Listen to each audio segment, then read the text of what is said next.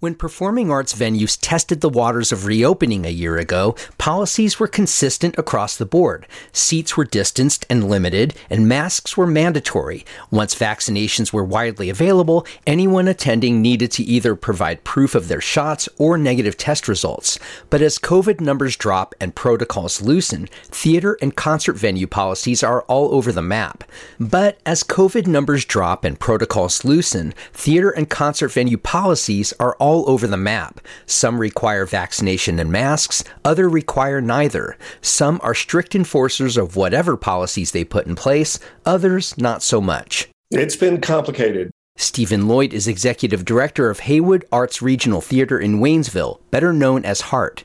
For all of us who are in this industry, being shut down for 15 months was traumatic and we don't want to go back there. So theaters have tried to bend over backwards to make sure that we're not hotspots. But that effort has been a tightrope walk where the ground can shift from any given week to the next. Lloyd said when HART reopened last year, shows had masked rehearsals but unmasked performances except for fully masked youth productions.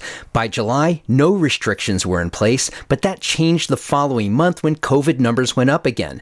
Mask requirements remained on paper only and weren't enforced. There were no vaccination requirements until the theater's new classics cabaret over two weekends earlier this month, where eating and drinking made masking impractical, so staff instead checked for vaccinations vaccinations or negative test results. The whole masking and vaccination issue has been politicized. I can't put my staff in danger of dealing with altercations with people.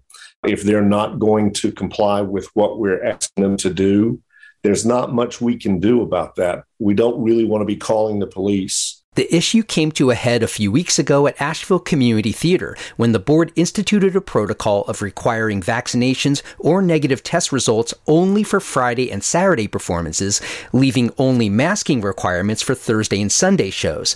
Company managers acknowledge a fierce debate with some performers over the change led management to replace a third of the cast for the current show, Fight Girl Battle World.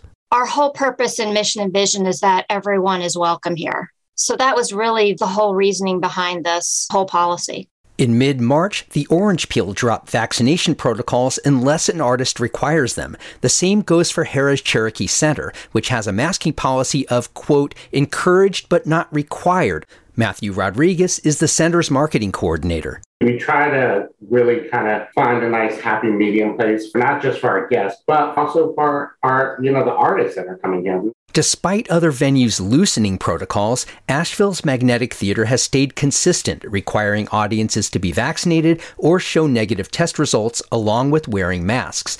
Artistic director Katie Jones said regional cultures and politics come into play. There is no way to make everybody happy at some theaters, audience members get angry if they have to wear a mask because it's like, come on, this has been lifted nationwide. Like, why are we still doing this? Whereas our audiences are more likely to be angry if we don't have requirements. I can understand the reasoning behind any decision that is made. All seemed in agreement on at least one thing clear and consistent communication with audiences and performers is key.